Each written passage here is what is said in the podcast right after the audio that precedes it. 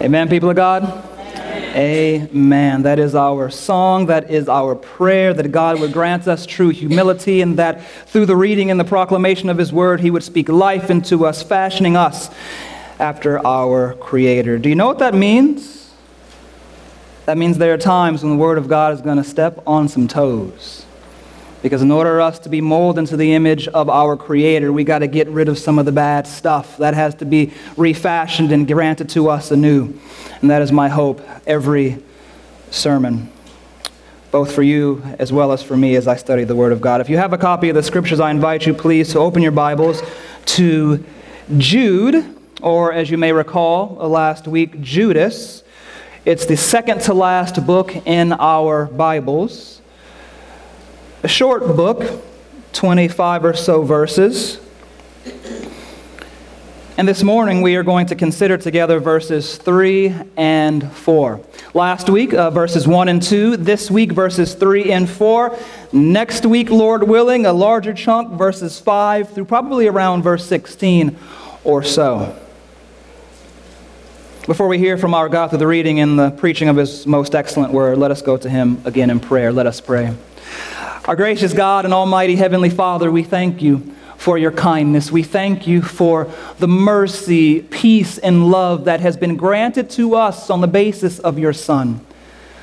Lord, if we struggle to realize that. Help our minds and our hearts to grasp it today. If we struggle, our Heavenly Father, to live in light of those realities, help our hearts to be aimed at the perfect and sacrificial love of Jesus Christ that obedience might follow. Help us, O oh God, this day be forever changed.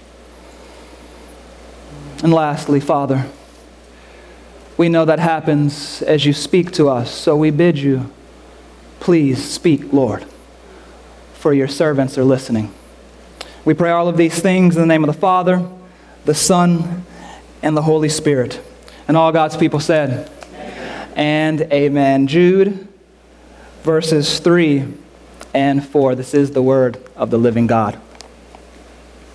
Beloved, although I was very eager to write to you about our common salvation, I found it necessary to write appealing to you to contend for the faith that was once for all delivered to the saints. For certain men have crept in unnoticed, who long ago were designated for this condemnation ungodly people who pervert the grace of our God into sensuality and deny our only Master and Lord, Jesus Christ. The word of the Lord. Indeed, beloved, thanks be to the God of the Bible. Uh, recently, I set a Disney World world record. It wasn't planned. I actually went to the theme park hoping to be around all different kinds of people. It's one of the things I enjoy doing. I enjoy people watching to see how families interact with each other, to see how boyfriends and girlfriends interact with each other. So as I'm walking through this theme park, I'm making those observations, but I'm also hearing people speak in Portuguese, in Korean, Mandarin, and Spanish. Those are the kinds of environments I enjoy being in. So going on rides was really a bonus. But there I was, standing in line to going into the Haunted Mansion. Those are little people rides. I don't do big people rides. And I'm overhearing a family discuss their uh, views and those whom they hope will win the World Cup. And they're doing so in Spanish. So I'm, I'm picking up a, a, few of these things. But after I go through the Haunted Mansion, I then go on to Pirates of the Caribbean, another kiddie ride. Again, I don't do big people rides.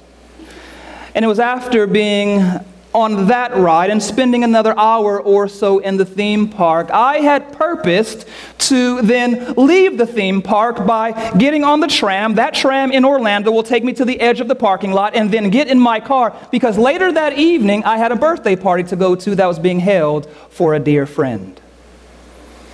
So I do what I had purposed. I get on the tram. That tram takes me to the edge of the parking lot. I get off the tram and I start walking to the parking lot to find my vehicle. An hour passed. I'm walking up and down every aisle looking for my vehicle two hours pass. And so at this moment, I thought, well, maybe I should get some help finding my car. So I go over to one of the Disney parking lot attendants and I said, hey, I arrived here at this time. Where is my car parked? And he looked at me like, didn't you drive it?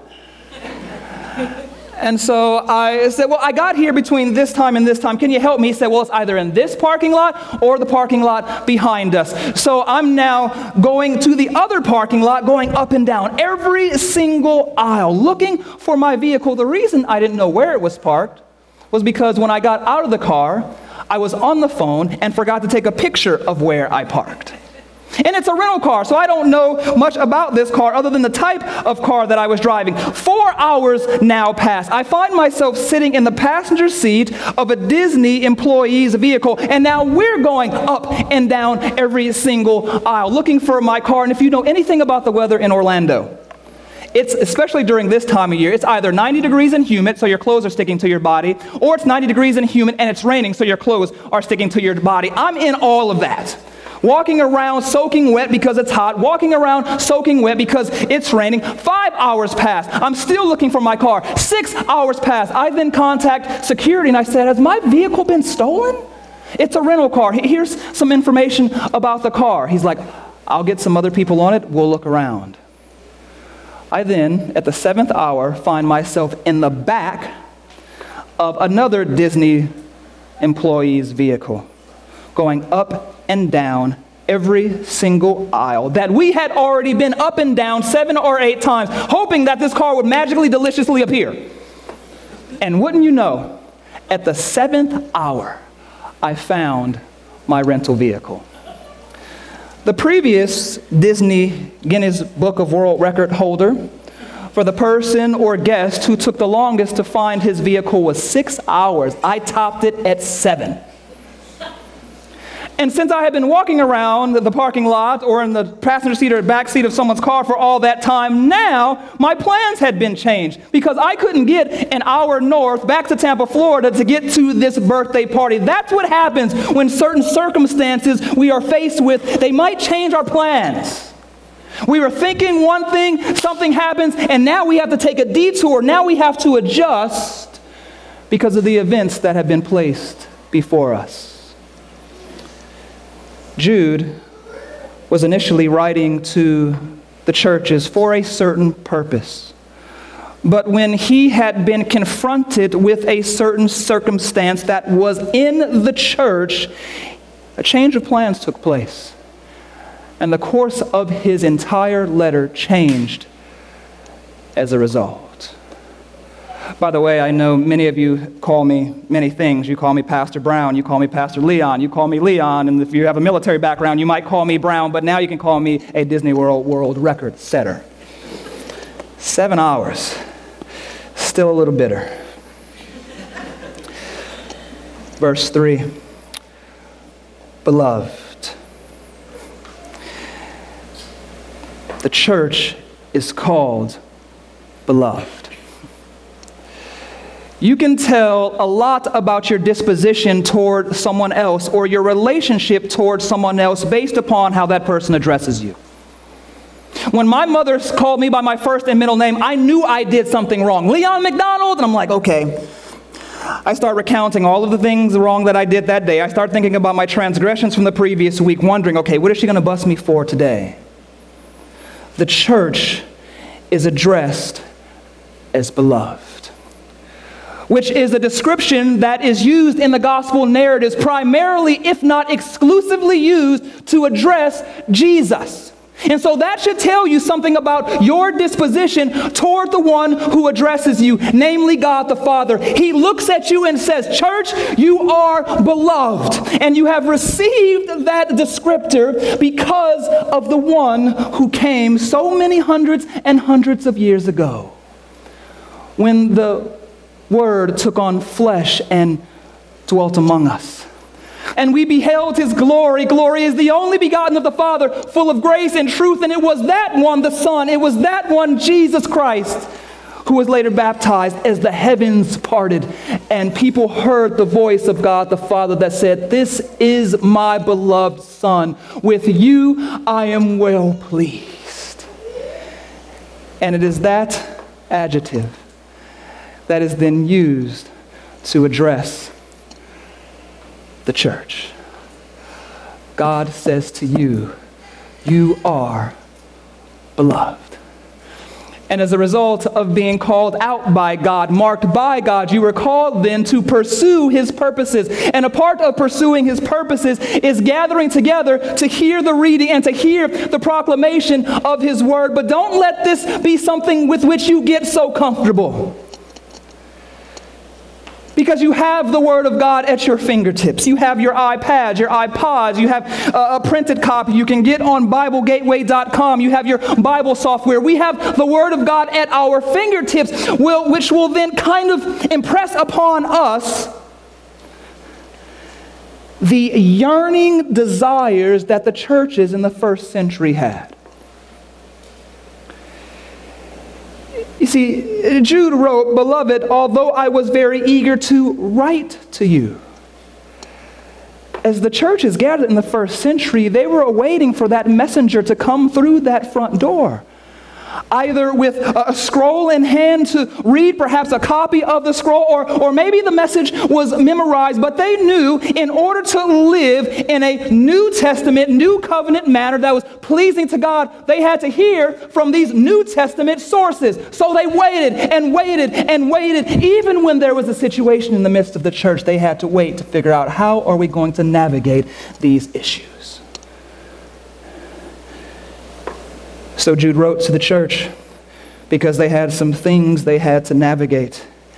And his initial purpose for writing to them was about this thing, this weighty manner, our common salvation.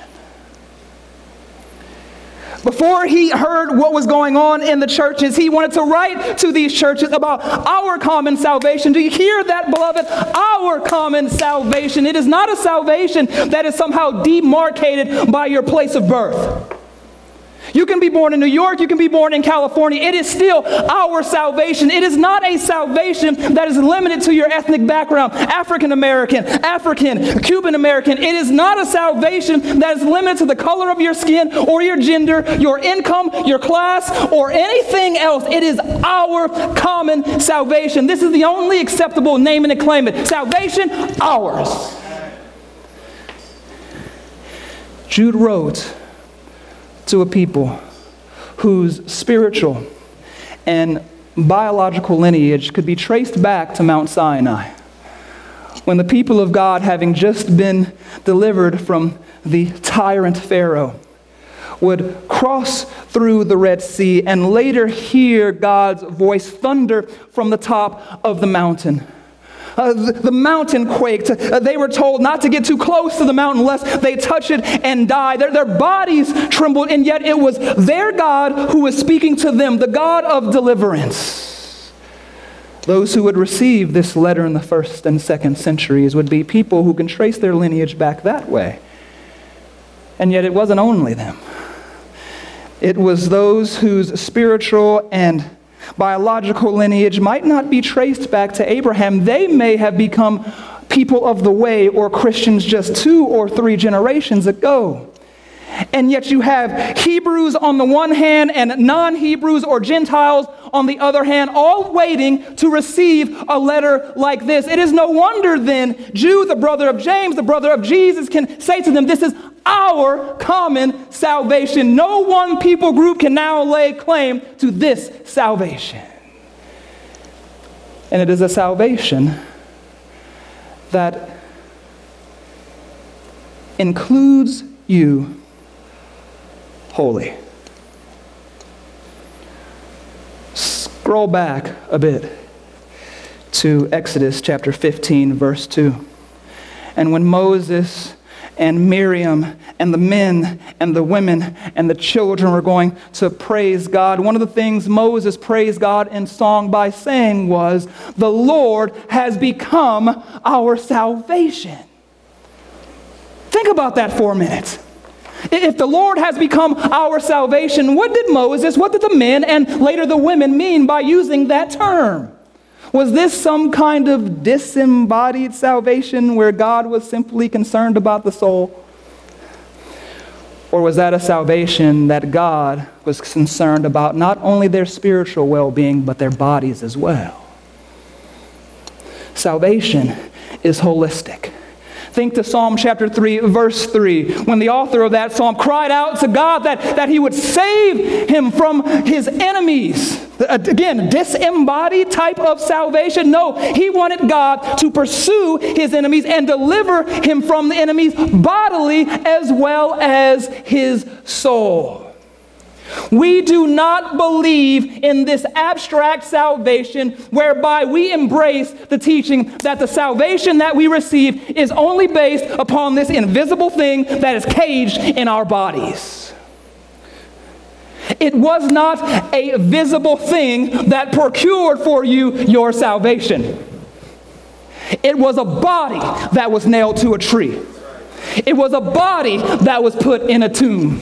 It was a body that rose from the grave three days later. And it was a body, when Jesus walked this earth, would say to some of his disciples, Do you really want to see that I'm a man? Not just some ghost. I'm not like Casper. Touch me. As a matter of fact, give me some of that fish right there. And if you got fried chicken, no, he didn't. But listen, Jesus arose bodily. So when you think about the pains that you suffer this day because you dwell in this flesh, whether it's because of gender inequity, whether it's because of racism, whether it's because of any number of issues, physical abuse, sexual abuse, God will take care of that. One day, He's going to deal with all of your ills bodily. And we know that not simply because Jude was writing to the church about our common salvation, but because the Lord was willing to give you the same adjective that he gave Jesus, beloved. That's how much he cares about you. I mean, reverse the tape just a bit. Verse 1. You are a people who are loved in God the Father. There's your position. You are a people who are kept for Jesus Christ. There's something to anticipate. You are a people who are called by God. There's the catalyst for your response, so that when you heard the voice of Him who called, you came and you submitted to Him. And He granted you all of the privileges of being in God, loved by Him, receiving the mercy and peace and love that has been multiplied to you. Jude was so eager to ensure that the first and second century churches got this. In fact, he says, I, I, was very eager to write to you about these things deliverance, body and soul, removal from the wrath of God. One day, no longer having to worry about the shame and condemnation that you experience because of the guilt of your sin. I was eager to write to you about those things. But there's been a change of plans. He knows that there are people in the midst of the church who are teaching and living according to strange doctrines. Remember that the title of this sermon series, Us versus Them? It's not us versus them outside the church, it is us versus them inside the church. And so Jude is now going to help the people navigate exactly who these people are, what, what they ought to do. And so he tells them, now that there's been this change of plans, I found it necessary, verse 3, to write to you, appealing to you that you contend for the faith once and for all delivered to the saints. Growing up,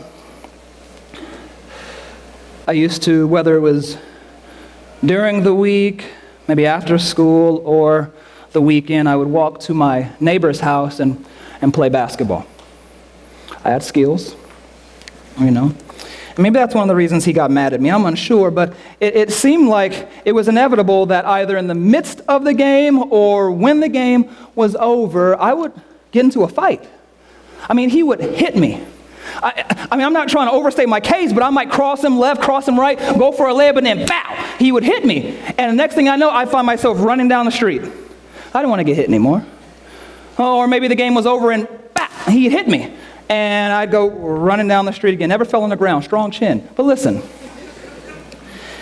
every time I'd walk into my house, my mother would see that I was upset. Maybe I was crying, maybe I wasn't, I don't remember.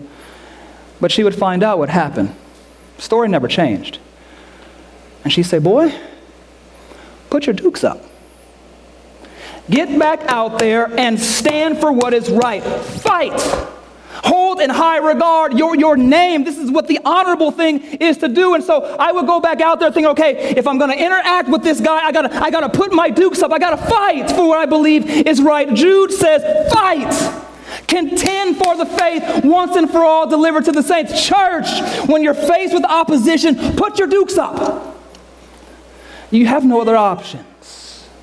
Uh, but the question then becomes well, okay, if, if that's what I'm supposed to do, how then do I do it? I mean, I can get on Twitter and lob 280 characters. I can jump on, on Facebook and give people a piece of my mind. And then once that gets a little too heated, I'll go off and retreat to my uh, members only echo chamber and tell them what that other person said. You know, it, it's intriguing that we get the what we are called to do, and yet here in verse 3, we're not given the how of what we are called to do. How do you fight for what is right? Is it supposed to be a cage fight? I can tell you what, what, what you can't do. You can't do it in sin. I can tell you what you can't do. You can't fight for the faith that was once and for all delivered to the saints in an unloving manner. I can tell you what you can't do. The church is called to put her dukes up because of the faith the substance of our faith being the Lord Jesus Christ, who bore our sins in his body on that tree. The faith being not only orthodoxy, that is right or straight thinking, it is also orthopraxy. Jude is going to help the church, and the Holy Spirit is going to help us realize this isn't just about right doctrine, it's also about, about right living. Therefore, this term faith combines both of those. Think rightly, live rightly, contend for those things that were once and for all. Not to be added to 15 years later. Not to somehow think about how you heard from God on that cold and rainy day, and therefore you got to put a, a, a verse 26 in this book. Once and for all, delivered. Here's another way God addresses the church to the saints. I mean, if we're in a society right now where we're trying to navigate how we ought to think about self esteem. I mean, even last place gets a trophy. Why does last place get a trophy? Because everybody's got to feel good, right? You can't take our current context and place it on Jude chapter 1. God is saying a great many things about you, and He means it. He calls you beloved, and He also calls you saints, holy ones committed ones, which is very purposeful here in the context of Jude, where he's concerned, as we'll see a little bit in verse 4, to be expanded upon in verses 5 through 16, how God's people are living. So he's calling you saints, he's calling you committed ones so that you might be committed to right thinking and right living. You are the saints of God. That description is not reserved for some person on a painting so long ago with caved in cheeks and a pointy nose. It's for all people. Have you seen the pictures, Linda? Go look at it. Go look up some stuff, saints, and then put in Roman Catholic. Delete that from the video.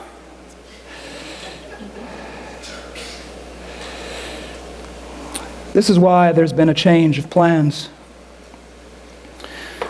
Because there are certain people who have crept in unnoticed.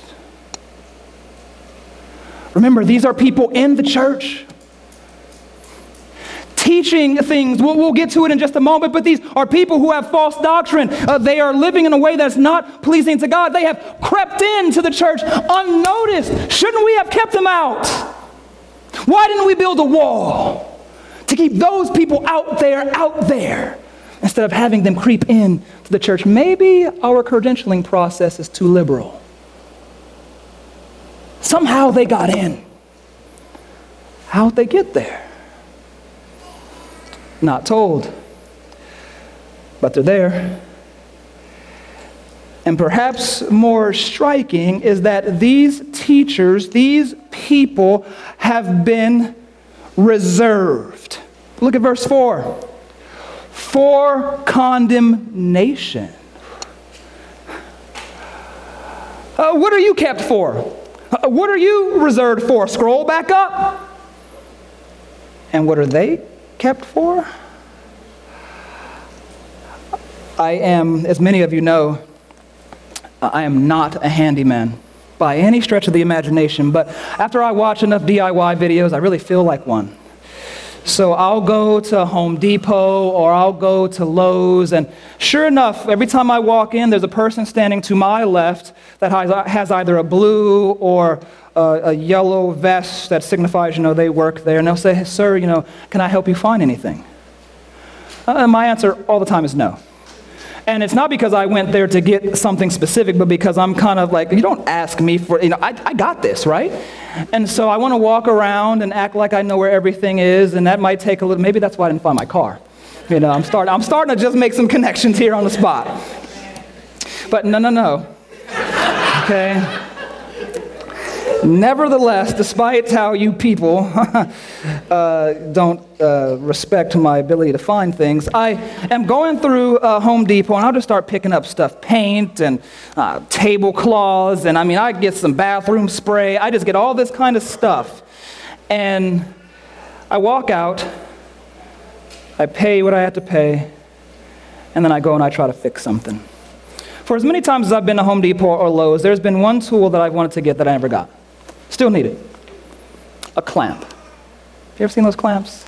You know, it's, it's this, this, this little C shaped thing that has this thing you spin, and if you want to secure a, a, a, some wood or other type of item to a surface, you just spin and spin until eventually it clamps down and it secures whatever it is you have clamped there. Uh, you can pay 20 bucks for one, you can pay 100 bucks for one, depending on the quality, but I've always needed a clamp, and I never got one. When God is your clamp, you're immovable. You see, earlier we hear in Jude that you are being kept for Jesus Christ. There's another kind of clamp which makes a certain kind of people immovable too. And yet, those kinds of people are not being kept for Jesus Christ. According to verse 4, they are being clamped, they are being kept for condemnation. How does that make you feel? That there are people who reside in the church who are being kept for condemnation. Eternal destruction, not everlasting life where you are in the favor and bliss and warm embrace of God, but eternal fire forever. Designated. And what is also interesting about the beginning of this verse is they were written about beforehand. In the Hebrew scriptures, these types of people were talked about. So, why then did the church in the first century let them creep in? Shouldn't they have been able to designate them? Oh, I know you. You're the one that Genesis 6 talked about. Get out. They didn't have Bibles sitting on their shelves collecting dust. They needed that messenger to come to help them understand how to interpret what was in the Hebrew scriptures. And that's what's happening as the church of God waits for the messenger of God to tell them about these certain people who have crept in unnoticed, designated for condemnation. How would you describe them? Ungodly akin to the wicked of Psalm 1. who will not stand in the judgment. How would you describe these people?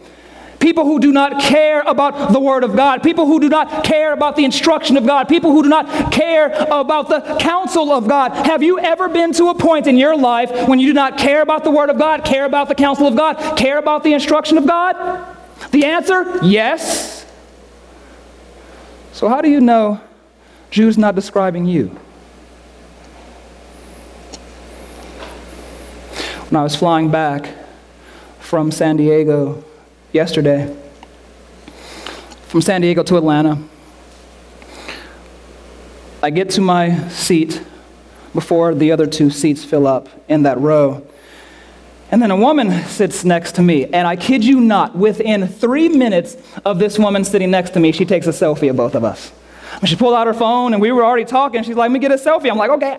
And then we took the picture, right? And she said, I'm going to send this to my husband, who is in the other row. And I'm thinking, Oh, I'm really about to get in trouble. I said that to her. I said, Are you about to get me in trouble? She said, Oh, no, no, no, no. He, he he's not going to care. Well, thankfully, uh, she already had her phone in airplane mode, so it didn't send. So I was able to get off Atlanta and get to my next flight. Um, but as we were talking for three and a half hours on the flight, the flight was four hours. We were speaking about politics, gender, employment. She was a neonatologist. We spoke about immigration. Uh, she spoke Spanish. We talked a little bit about other languages, Jesus and the church, and also parenting. Uh, one of the ways that came up was I asked her, I said, if you can change anything about yourself overnight, what would you change? And she said, I would like to be more understanding. I said, help me understand that. And she said, well, when I am raising my youngest daughter, I recognize how impatient I am with her. I just see stuff in her that uh, I just know is not right. She's a lawbreaker.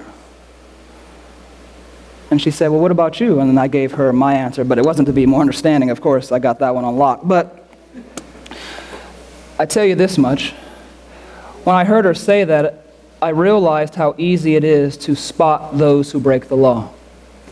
Do you know those kinds of people? I'm talking about the ethically liberal, and I don't mean that as a political statement. I'm talking about those who look at God's law, His regulations, loose and fast. Do you know those kinds of people? You would be remiss if you say, Yes, of course I know them, without thinking, No, I'm one of them. But then, how do you distinguish Jude's call for the church to watch out for those who have crept in, and he describes them as ungodly, if we can all be classified in some respects as ungodly. How then, to go back to my previous question, do you with, with certainty know it's not you? And how do you with certainty know that you are not one of the ones who is clamped, who is reserved for condemnation? Uh, here's your homework assignment. Talk about that throughout the week. It will definitely help you. It will definitely grant you a sense of assurance as to whether or not you have some repenting to do because of your life and teaching, or whether or not you are one of the ones who is being kept for Jesus Christ. Don't worry, Rick, I won't leave y'all there. But he goes on. These are the types of people who are not only reserved for condemnation, ungodly people, but they pervert the grace of our God into sensuality. Uh, why didn't Jude write they pervert the law of our God into sensuality? Because you, you can't make the law say what it doesn't say. You can try to manipulate your way around it such that you can hear God's law say things like, you shouldn't steal men. Uh, but it's okay for me because as long as I bring them to another country and get them converted, that's all right. No, no, the law says don't steal men. You can walk around that law if you want to, but you can't deny what the law says.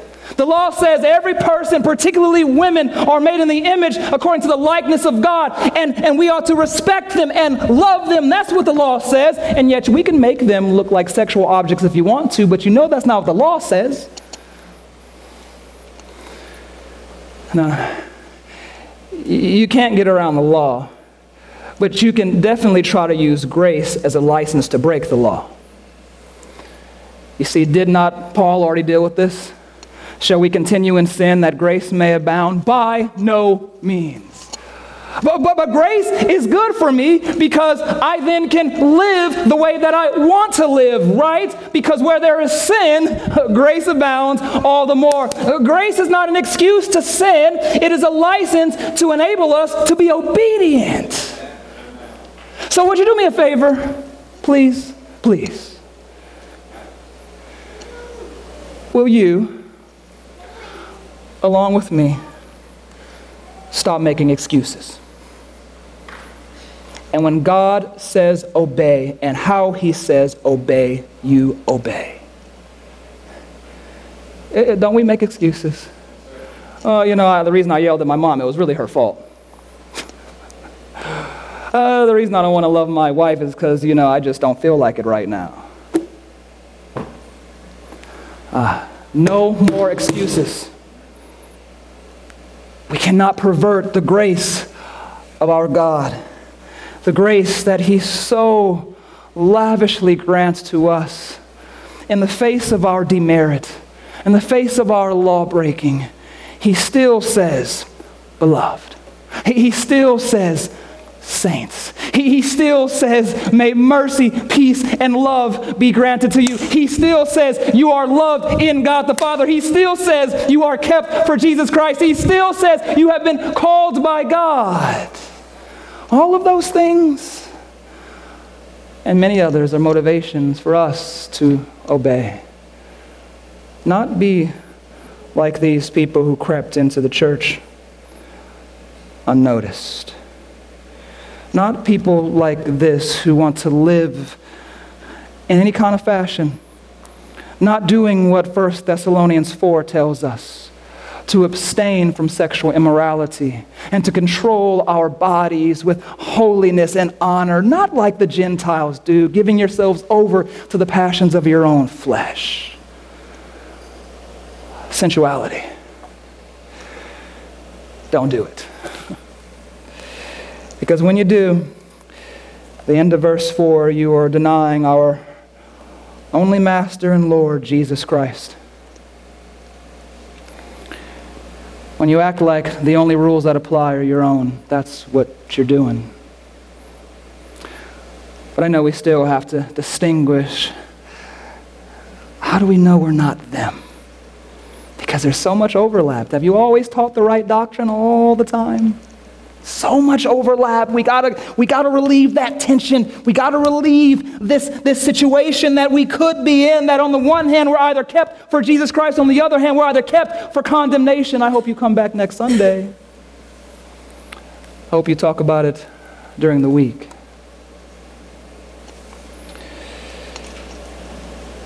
Seven hours to find my car. And it wasn't because I didn't know I drove there. Uh, the reason I said that is because as I was sitting in the back of this SUV when these two people, Disney employees, were driving me up and down every single aisle, looking, helping me look for my car, the woman looks back at me and she said, You did drive the car, right? And after seven hours, I started questioning myself Did I drive the car here? Maybe I caught Uber. I mean, I'm questioning everything, right? But it was during that search, I remember looking down at the car key because attached to the car key there was this uh, keychain that had information about the car color, license plate number, license plate state. And I remember as I was talking to one of the security guards, I gave him the keychain so he can write down the information to figure out the car he was looking for. And I said, Sir, I actually don't think this information is right. He's like, What do you mean? I said, I, I remember it being a Passat. I, I just don't remember the car being red. Because that's what it said on this keychain. The car was red. I said, I, I, I don't think I drove a red car here. He said, Are you sure? I said, I'm pretty sure. And so he spent now the next hour or two looking for still a red car. But it was at that seventh hour that is the employees were driving me up and down the lanes. The driver said, Well, there's a Passat right there. It was black.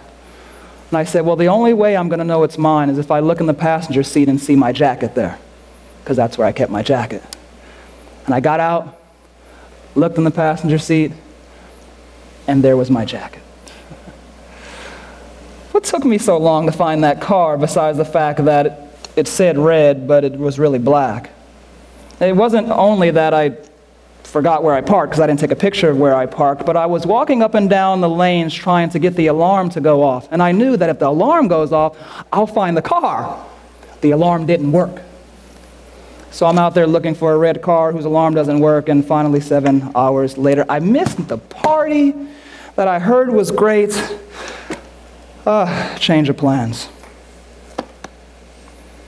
Uh, Jude had a change of plans. It wasn't a search in the parking lot for a vehicle. The change of plan was the teachers and people who crept into the church that made him have to shift from writing about our common salvation to telling the church to put her dukes up. In verses 5 and following, we're going to learn a little bit more about these people that are going to be contended with. In the meantime, beloved, may God give us the grace to not only receive right teaching, but live in light of that right teaching. Amen and amen.